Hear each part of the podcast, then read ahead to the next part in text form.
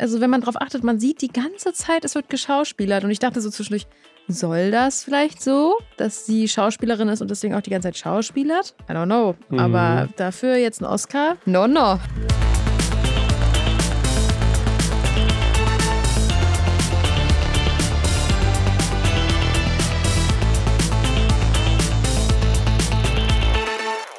Eine neue Folge von Stream Up, dem Film- und Serienpodcast von hifi.de. Leon und ich sitzen uns gegenüber im hifi.de Podcast-Studio. Hello. Letztes Mal nicht, oder was? Nee, ne? Nee, da haben wir Remote aufgenommen. War auch gut, ne?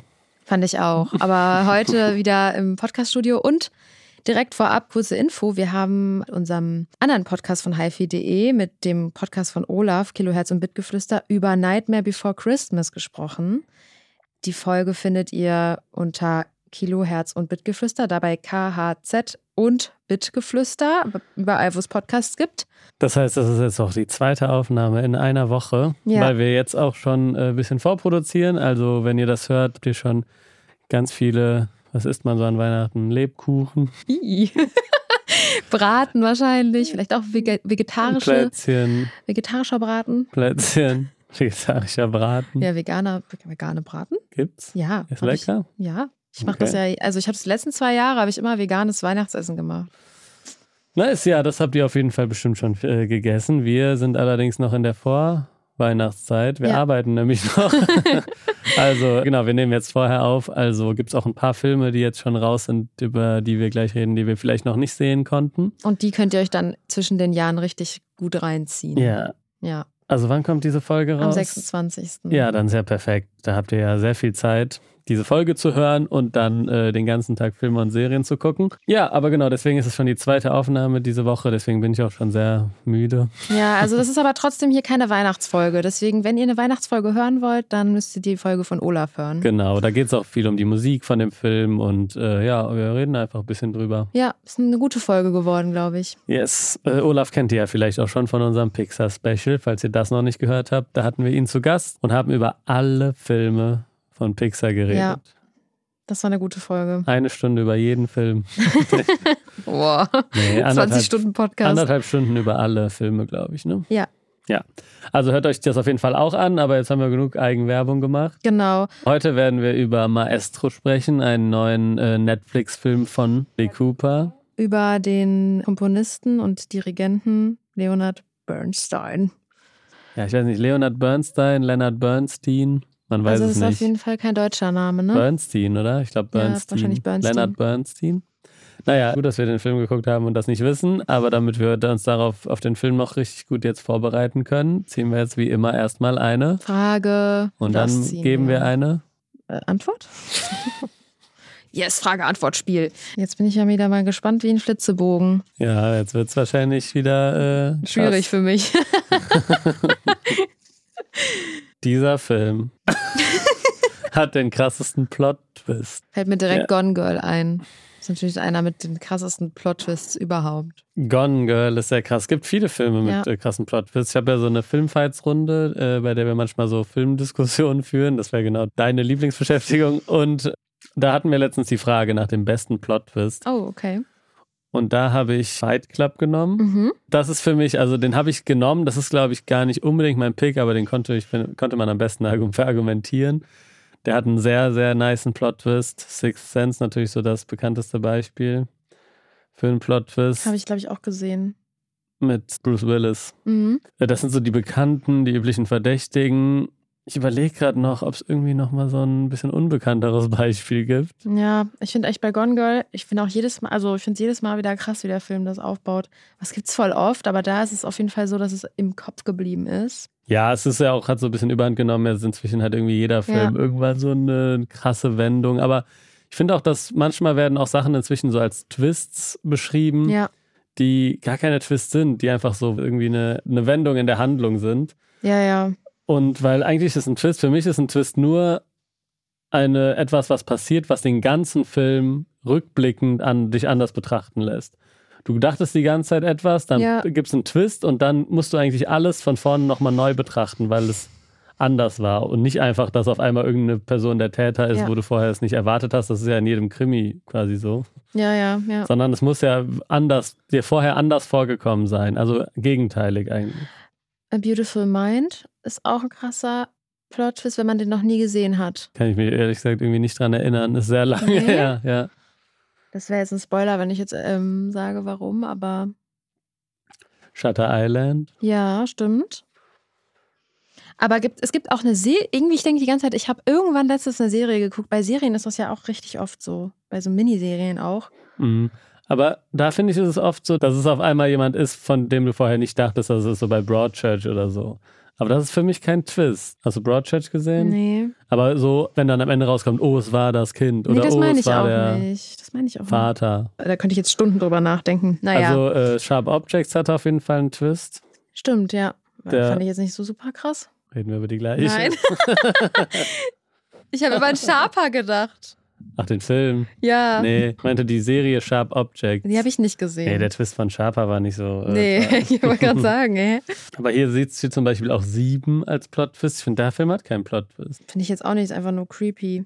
Identity hat mich damals richtig geflasht. Identität, das war ein krasser Plot-Twist. Jetzt finde ich ihn nicht mehr so krass, aber damals dachte ich mir, what? Soll ich dir mal den Twist verraten? Ja. Ja, sorry an alle, jetzt kurzer Spoiler für Identität, aber der Film ist richtig alt, das ist kein Spoiler. Da stellt sich am Ende heraus, dass das alles innerhalb in dem Kopf von einer Person passiert ist. Ja, sowas finde ich auch immer richtig krass. Dass das so die Emotionen waren und der sich das so ausgedacht hat. Es gibt viele Plot Sag mal, jetzt haben wir bald alle Filme aufgezählt. Ja, aber hier. ich habe jetzt auch nur so Bekannte. Ja. Also irgendwie äh, fällt mir gerade kein ge- nicer Plot. Aber Plot Twist ist auch so ein, so ein Ding, was vor allem Filme machen, die auch auf den Plot Twist geschrieben sind und dann auch meistens Ja. nicht so irgendwie kleinere, unbekanntere Filme bleiben, weil Twists schon immer funktionieren meistens.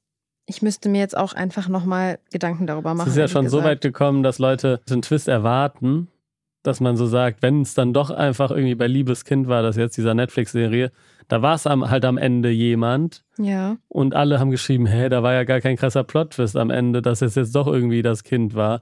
Wo ich so dachte, ja, aber es muss doch auch nicht immer einen Plot-Twist geben. Wenn man schon immer erwartet, es kommt ein Plot-Twist, dann Ja. macht es ja auch irgendwann keinen Spaß mehr. Und ich fand das zum Beispiel bei Oppenheimer, und sorry an alle Oppenheimer-Fans, ich weiß, äh, ihr verteidigt den Film bis aufs Blut. fand ich das zum Beispiel, hatte ich auch das Gefühl, der Film musste, obwohl es einfach ein Biopic war, musste da ein Plot-Twist reingeschrieben werden, obwohl das einfach nicht nötig gewesen wäre und ich finde, in so einen Film auch nicht Mhm. reinpasst, aber es, man hatte so das Gefühl, manche Regisseure oder Filmemacher können gar nicht mehr ohne den krassen Reveal am Ende. Und das finde ich ein bisschen schade, weil man kann auch einfach mal eine Geschichte erzählen. Ja, auf jeden Fall. Erzählt einfach Geschichten. Ohne Plot-Twist. Ohne. Manchmal schon, aber da muss es auch nice sein. Und Ja. gut durchdacht und nicht so billow. Ich finde schon Fight Club ist eigentlich so einer der besten, weil danach kannst du den Film nochmal gucken und der ist komplett anders. Okay, dann ist schon lange, würde ich den gucken. Eine Freundin von mir hat den auch erst letztens äh, das erste Mal gesehen und danach auch gemeint, so Leute, ihr müsst diesen Film gucken.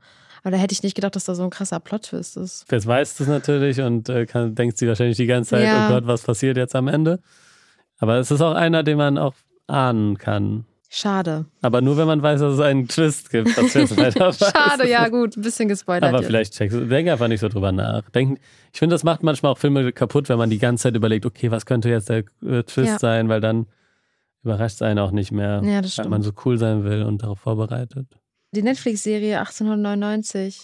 Ja, die hatte einen äh, Plot-Twist und dann wurde sie Plot-Twist auch eingestellt. Genau, ja, die war, das war auf jeden Fall eine Serie, wo wir drüber gesprochen hatten, die ja am Ende einen krassen Plot-Twist hatte, aber der halt auch, da habe ich ja haben wir auch drüber geredet, das war einfach billig gelöst am Ende. Tenet. Tenet, stimmt. Mhm. Tenet hatte auf jeden Fall einen Plot-Twist, vielleicht den besten, den wir hier besprochen haben. Am Anfang hatten wir noch so coole Titel wie Burning February mit Wes Anderson und Kanye. Kanye West im Drogenrausch. Mit Toni Erdmann und Amelie gegen die was? Gegen die Wand. Oh, nice. Das waren noch die Titel, ne? Sind da aber relativ schnell von abgekommen, ne? Dieses Konzept haben wir auch relativ schnell ad acta gelegt. Ja. Will Gut. ich aber auch hoffen. Okay, dann haben wir das vielleicht zur Genüge beantwortet. So viele Filme hatten wir noch nie als Antwort auf irgendeine Frage hier. Also von dir Gone Girl, von mir, ich sage einfach mal Fight Club. Ja, Und dann kommen wir von zwei großartigen Filmen zu Maestro. genau. Entweder einem ebenso großartigen Film oder einem weniger großartigen Film. Ja, ich bin echt sehr gespannt, was du über den Film denkst. Kurz zum Hintergrund, um was es geht. Also wir sehen hier ein Biopic über den Komponisten und Dirigenten Leonard Bernstein. Oder wie haben wir jetzt gesagt? Leonard Bernstein. Leonard Bernstein, den es wirklich gab. Ne? Ist ja auch ein Biopic. Und genau, seine Geschichte wird erzählt von Bradley Cooper. Also der hat auch Regie geführt und spielt auch die Hauptrolle. Gemeinsam mit Carrie Mulligan, die seine Frau spielt. Die wir aus welchem großartigen Film kennen? Promising Young Woman. Und ja, es geht vor allem darum, es wird eigentlich direkt von Anfang an ja gezeigt, dass er halt eigentlich homosexuell ist oder zumindest homosexuelle Beziehungen geführt hat. Aber ja, das wird leider nicht so richtig herausgearbeitet, aber es ist schon so, dass die Gesellschaft das natürlich noch nicht akzeptiert und ähm, seine Frau das nach und nach irgendwie mitbekommt. Und dann wird eben seine Karriere gezeigt, aber halt auch so ein bisschen dieser innere Kampf, den er halt führt, durch, dadurch, dass er halt eben homosexuell ist und aber mit einer Frau zusammenlebt. Genau, ich glaube, das fasst es irgendwie ganz gut zusammen. Ja. Untermalt mit, den, mit der Musik des äh, Wahren. Bernsteins. Und es geht sehr viel um äh, seine Beziehung. Genau, der Film ist jetzt bei Netflix gestartet, beziehungsweise wenn ihr die Folge hört, schon äh, vor einer Woche. Und ist so, würde ich sagen, der neue Versuch von Bradley Cooper, sich mal den Oscar zu gewinnen. Mhm. Zumindest den äh, Schauspiel-Oscar. Also, ich ja. finde, dass, also ich muss sagen, dass ich wenig mit solchen Filmen anfangen kann. Ich finde erstens, Biopics meistens nicht so interessant, außer sie haben irgendetwas Besonderes. Ja, Blond ist eigentlich auch kein Biopic, ne? Wie ist bei Blond, das ist kein richtiges Biopic, ja. aber sowas wie Spencer zum Beispiel ja. auch, wo irgendwie ein bisschen anderer Ansatz gewählt wird, als einfach so eine Lebensgeschichte nachzuerzählen. Ähm, ich muss sagen, mir haben einige Sachen an dem Film schon gefallen. Ich finde, dass sie tatsächlich beide sehr gut spielen, die HauptdarstellerInnen. Ich finde auch Bradley Cooper spielt gut, auch wenn ich immer so ein bisschen dieses Gefühl habe, okay, der ist äh, Regisseur, der spielt sie auch noch selber die Hauptrolle. Mhm. Das ist irgendwie so ein, oft so ein Gegenspiel, was nicht zu so einem tollen Film führt, weil er man dann noch merkt, dass die sich dann, dass er sich irgendwie gerne selbst inszenieren möchte. Und das passiert irgendwie sehr oft. Und ich finde dann, da rückt er auch manchmal in den Vordergrund und schiebt eigentlich die Person, um die ja. es geht, bisschen in den Hintergrund. Das habe ich direkt von Anfang an gedacht. Also da dachte ich mir so, ja, okay, er führt halt selber Regie und das merkt man sofort. Also ja. ja. Das ist, also ich finde, das ist meistens keine so gute Idee, ja. auch wenn ich trotzdem finde, dass er sehr gut spielt. Ja. Auch wenn ich nicht so ganz checke, diese Nase, die er sich da. Ja, er sieht ganz seltsam aus zwischendurch. Ja. Ich konnte auch gar nicht, ich war zwischendurch total verwirrt, was ist es? Ich dachte so, hat er gebotoxt? Dann habe ich ihn gegoogelt, dachte mir so, nee, er hat nicht gebotoxt. er sieht aber ist, aus, als hätte die er Nase gebotoxt. ist fake. ja, das sieht man ein bisschen, also es sieht ein bisschen ja. anders aus, ne? Ja, also ich fand ein paar Sachen gut. Ich finde, der ist gut durchinszeniert, die Bilder sehen gut aus, man kann dem so handwerklich wenig vorwerfen. Mhm. Aber ich finde erstens, kommt, wie gesagt, zu wenig von dieser Person, um die es eigentlich gehen soll, rüber. Es kommt viel zu wenig für mich rüber darum, warum er so ein musikalisches Genie war, was an seiner Musik besonders ist und was so mit seinem Kunstschaffensprozess, was das irgendwie besonders gemacht hat. Es kommt, finde ich, null rüber. Es gibt richtig wenige in, äh, Szenen, wo er Musik wirklich es also äh, dirigiert. Also ich weiß nicht, ich dachte mir so, was ist das für ein langweiliger Charakter? ja. Also wirklich, also er komponiert halt einfach. Es ist gar nicht irgendwie anstrengend für ihn. Er macht es halt einfach so mit offener Tür. Und es gibt auch nicht so viele Szenen. Nee. Und dann geht es extrem viel um diese Beziehung, die immer hoch und runter und toll und schlecht ist. Aber irgendwie kriegt man, finde ich, kein wirkliches Gefühl dafür. Nee und ich finde die ganze Zeit, ich finde, man kann dem handwerklich wirklich sehr wenig vorwerfen.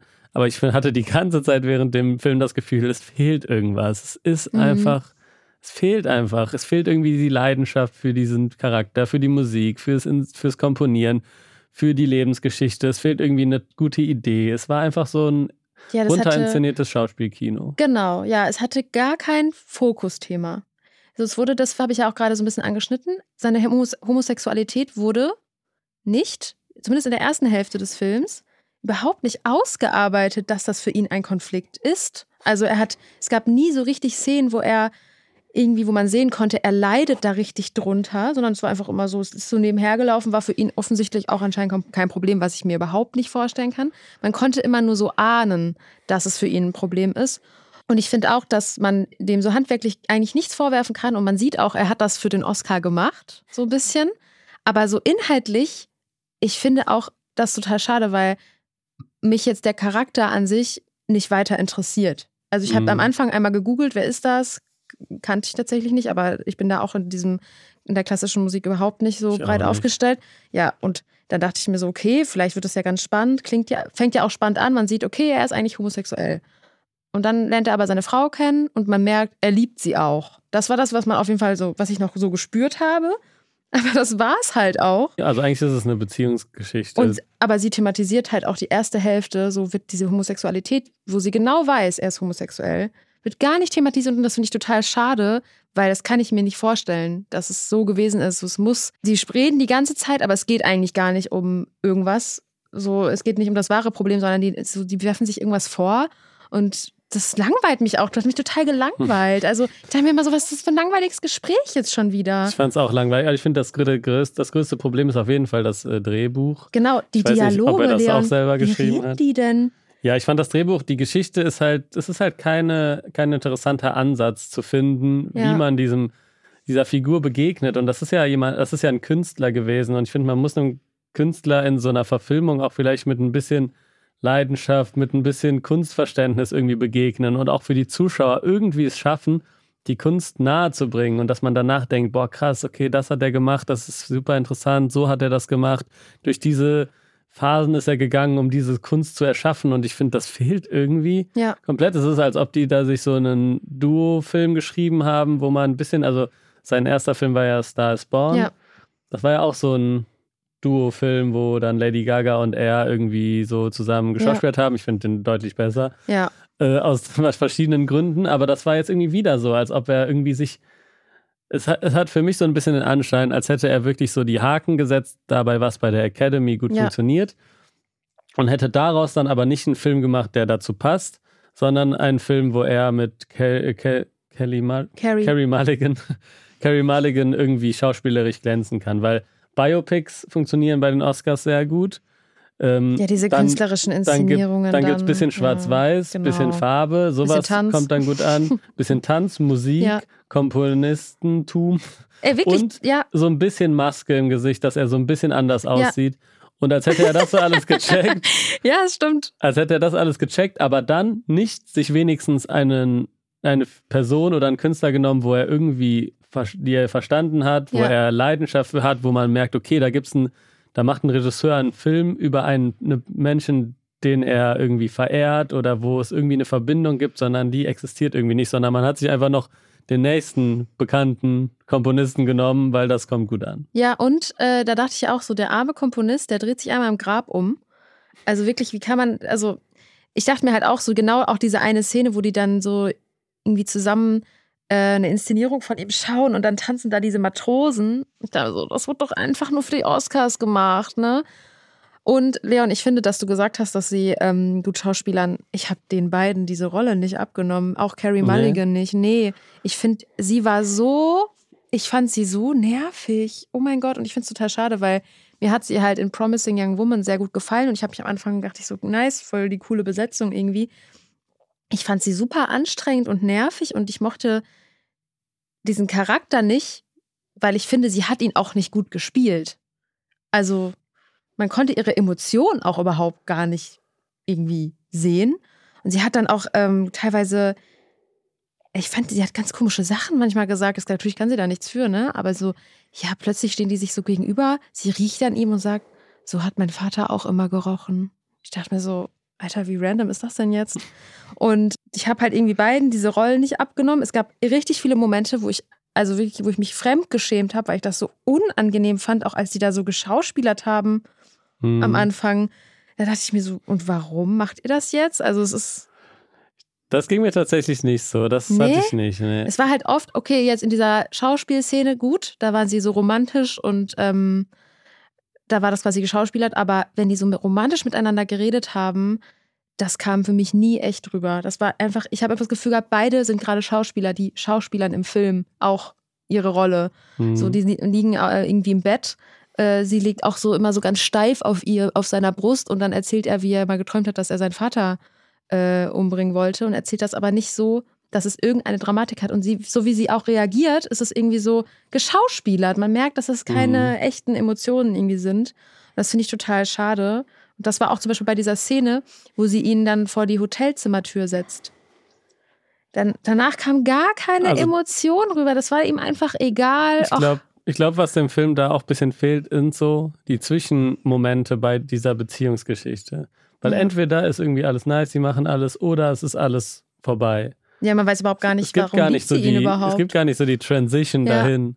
Und dann kommt man auch einfach nicht so richtig rein. Also es ist wirklich ein Film, ich finde, man kann den von außen ganz okay gucken, man lernt irgendwie ein bisschen was, aber man kommt gar nicht rein. ja, Also man wird gar nicht reingezogen.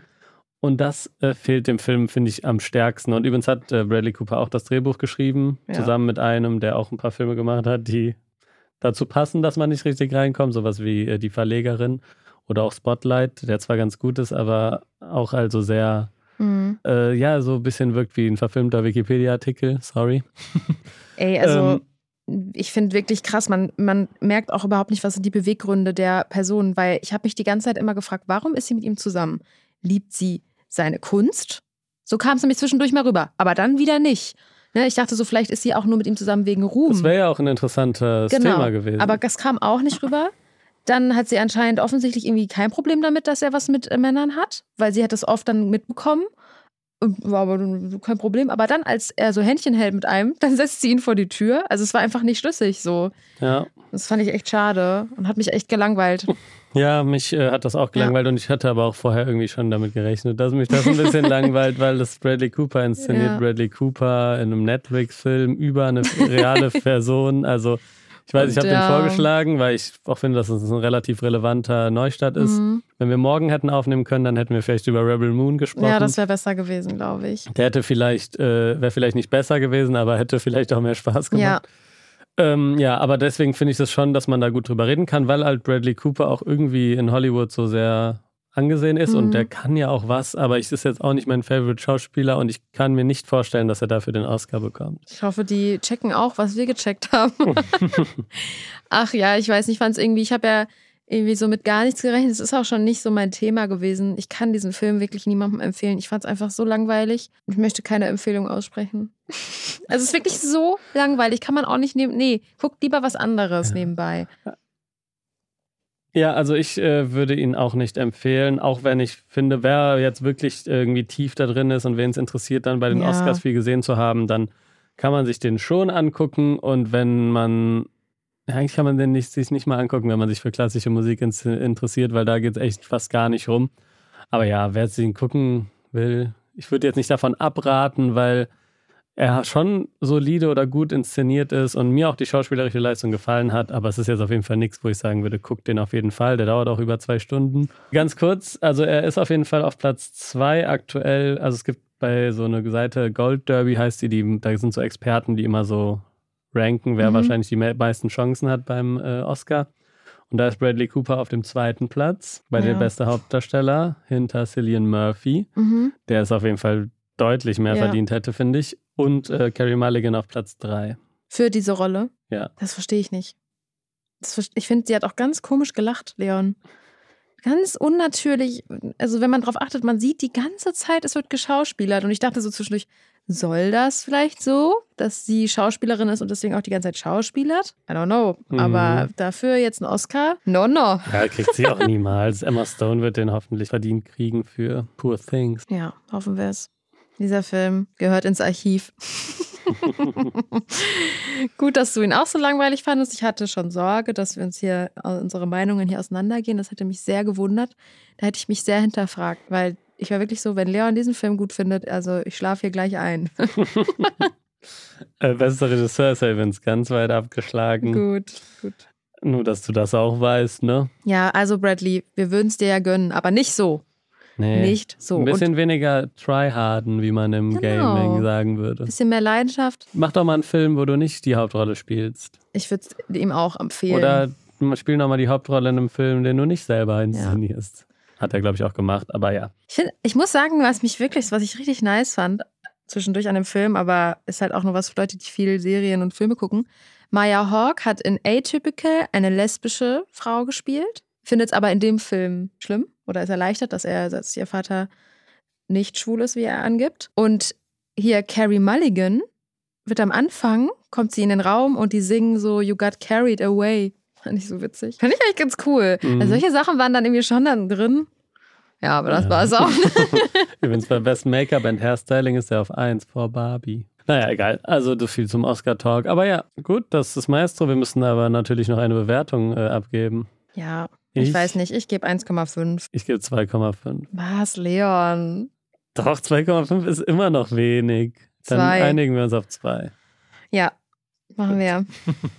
Also mich hat es wirklich so gelangweilt. Oh mein Gott, ich habe ihn ja auch nicht, also muss ich jetzt zugeben, ich habe ihn nicht zu Ende geguckt, weil da hätte ich mich wirklich gequält. Und ich habe lieber was anderes ähm, angefangen, was ich gleich empfehlen werde zuletzt, weil das ist eine Trash-Neuheit, die muss jeder gesehen haben, der Trash liebt. Okay. Bleibt also bis zum Ende dran oder es gibt einfach dahin.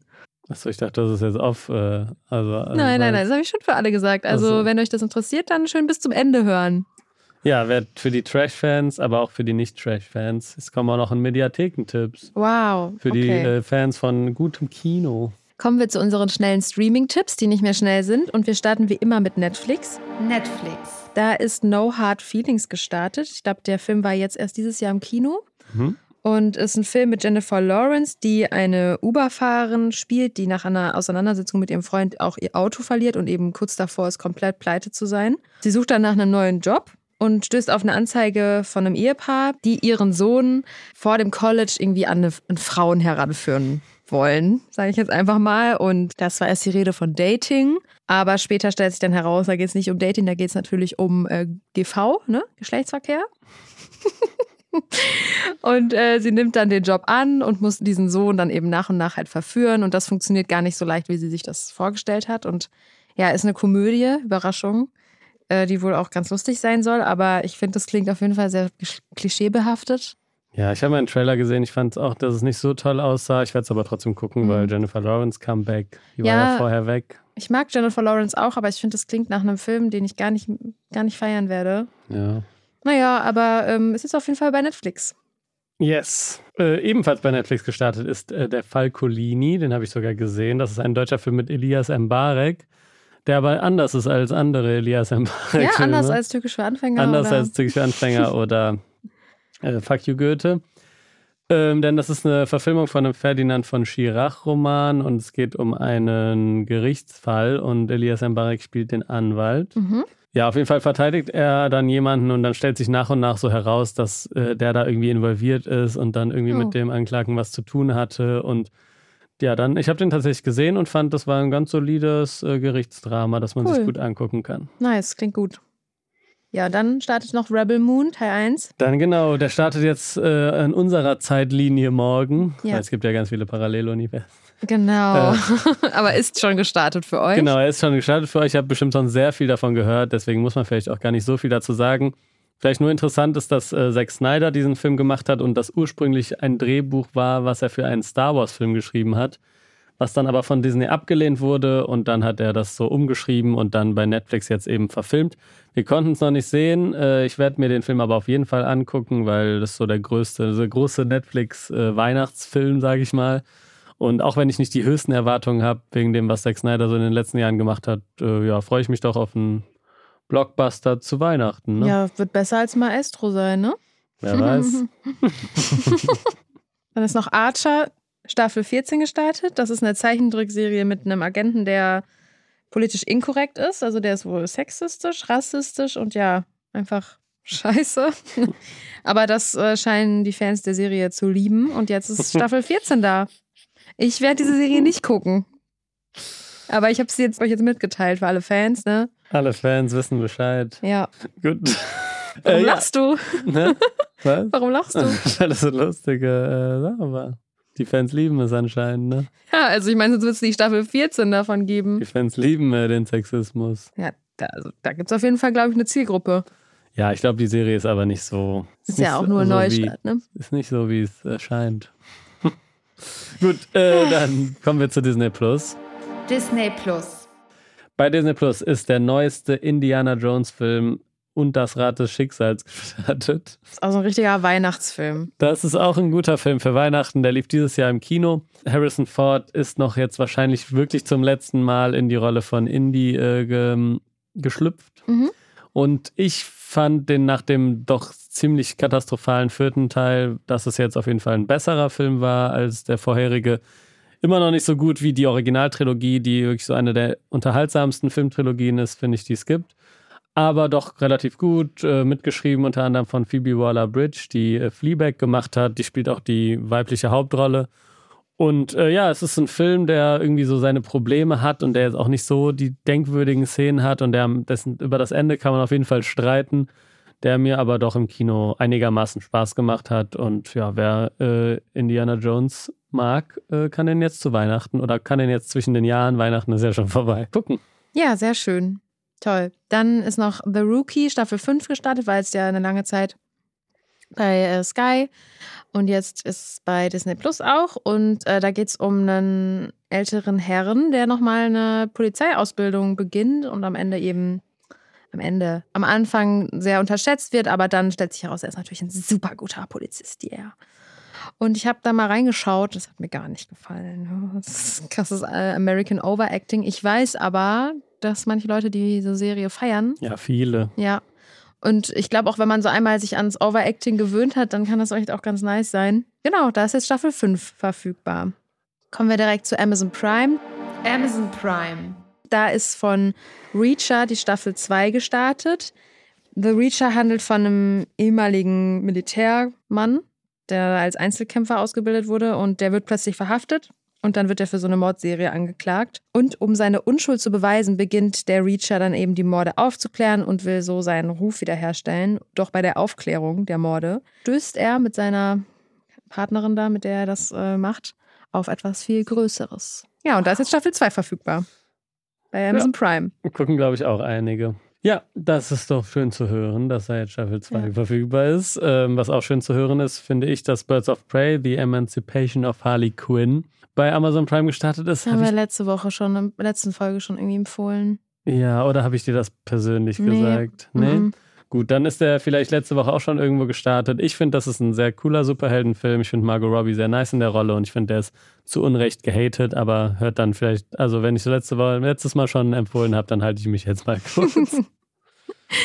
ja, dann bei Amazon Prime ist noch ja ein beliebtes Format gestartet, nämlich die das Christmas Special von Last One Laughing ist gestartet und ja, nach der Tradition kehren natürlich bekannte Gesichter zurück. Anders als in den regulären Staffeln ist es aber beim Weihnachtsspecial so, dass es keine Neuzugänge gibt, sondern eben halt nur Leute, die schon mal in einer oder mehreren Staffeln zu sehen waren. Diesmal werden Zweierteams gebildet und die versuchen dann drei Stunden lang andere Teams eben aus der Reserve zu locken, zu lachen. Die müssen lachen, dann äh, verlieren die, ne? falls es jemand noch nicht weiß. Das Konzept der Show ist ja. nicht zu lachen. Und dabei sind Anke Engelke, Bastian Pastewka, Caroline Kebekus, Teddy, Martina Hill, Kurt Krömer, Michelle Hunziger und Rick Cavanian. Rick, Rick Cavanian, ja. Rick Cavanian. Hast du gesagt, dass sie ein Team sind? Ja. Sorry.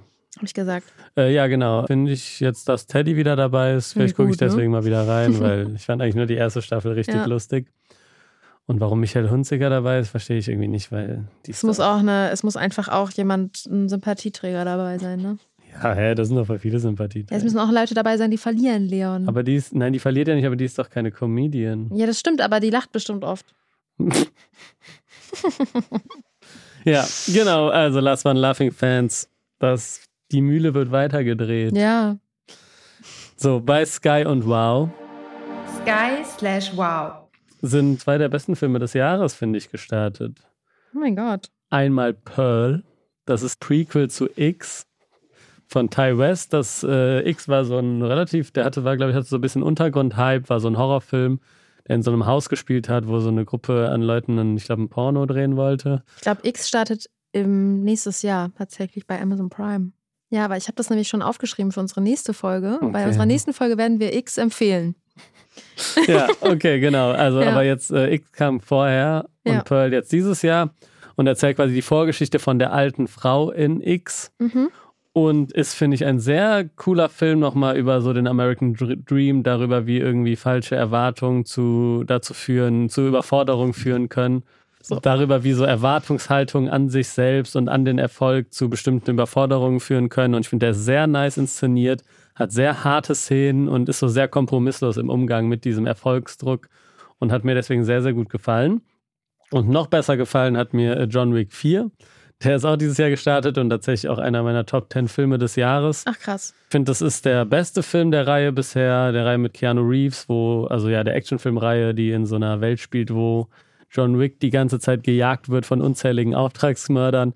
Und ich finde, die drehen halt diese Schraube immer weiter. Es wird immer extremer, es wird immer mehr Action, es wird immer länger. Und ich finde, das passt irgendwie zu der Reihe, dass Ja. es nur noch so Bewegungskino ist, in dem es so um dieses darum geht, wie kriegt man eine ästhetische Ja. Action-Szene hin. Und ohne, dass es aber so ist wie bei Mission Impossible, dass alles so super krass funktioniert und irgendwie Tom Cruise tut sich selten mal ein bisschen weh, sondern man merkt da, wer ist irgendwie am Arc de Triomphe in Paris und wird irgendwie fünfmal überfahren und fällt irgendwie da runter. Und das hat so eine, irgendwie so eine Seltenheit im Action-Kino, dass es so echt sich anfühlt und gleichzeitig äh, so eine ästhetische Bewegung zeigt, dass ich äh, das sehr, sehr sehenswert finde. Und den gibt es jetzt auch bei Sky und wow. Wow, ne? Ja, wow. Dann kommen wir zu Paramount Plus. Paramount Plus. Da ist äh, Lombok gestartet. Das ist der äh, Nachfolger von dem deutschen äh, Klassiker Kiffer-Komödienfilm. Den du letzte Lombok, Woche oder vor zwei Wochen empfohlen Den hast. ich letztens empfohlen habe. Ähm, genau, der zweite Teil ist auf jeden Fall nicht mehr ganz so lustig wie der erste, aber ich finde, es ist auch keine misslungene Fortsetzung. Die kam auch Jahre nach der ersten. Und ja, greift dieses ganze Thema auf. Wenn man den ersten Film vielleicht so ein bisschen äh, kennt oder da so ein bisschen Kultstatus drin sieht, dann werden so ein paar Themen da nochmal aufgegriffen, dass über Mehmet Scholl geredet wurde zum Beispiel. Mhm.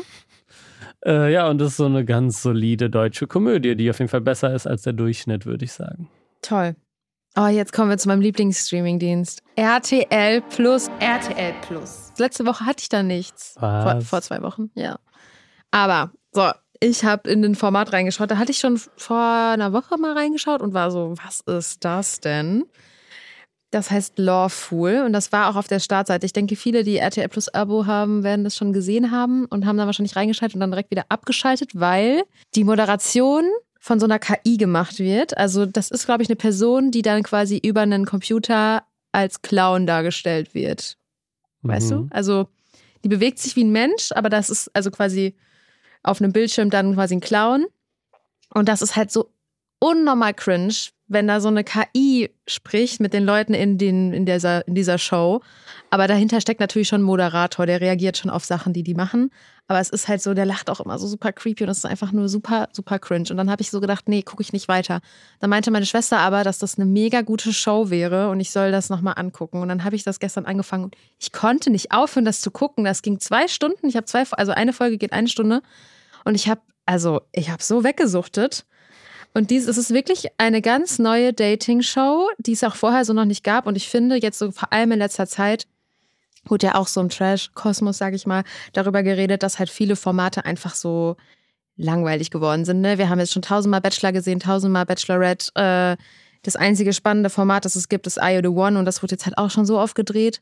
Und bei dieser Dating-Show sind eben 18 Singles quasi in die Villa gekommen. Und die wussten am Anfang gar nicht, in was für einer Show sie sind. Da hat es schon mal angefangen. Die haben alle auch immer so gesagt, ja, ich weiß ja noch gar nicht, was, um was es hier geht. Was für ein Format ist das hier überhaupt?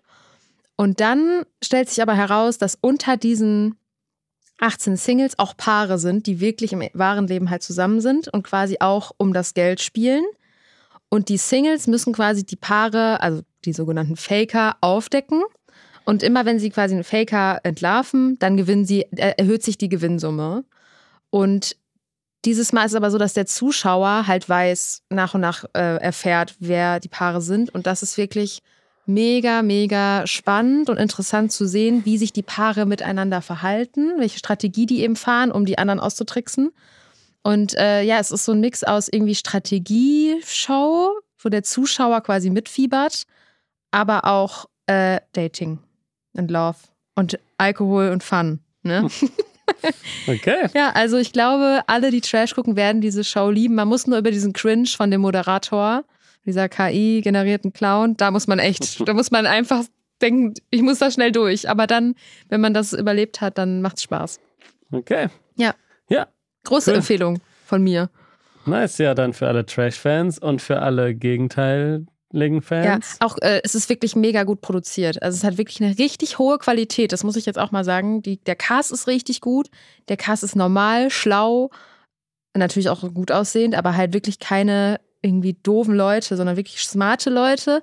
Und es ist wirklich alles frisch, mega gut produziert und das Storytelling ist richtig gut. Ey, ich bin Fan. wirklich richtig begeistert von dieser Show. Also ich hätte es irgendwie nicht gedacht, aber das ist kein Trash-Format, sondern Reality-TV, sag ich da. Das ist echtes Reality. Ja. Okay. Ja, für alle, die kein Trash vielleicht gucken, Reality-TV, nicht Trash. du hast die ganze Zeit Trash gesagt. Ja, ich weiß, aber es ist eher ein Reality-TV-Format. das auch. Ja, das stimmt. Äh, ja, für alle, die kein Reality-TV gucken wollen, gibt es tatsächlich gerade bei Arte in der Mediathek. Die Mediatheken. Läuft Valentina da?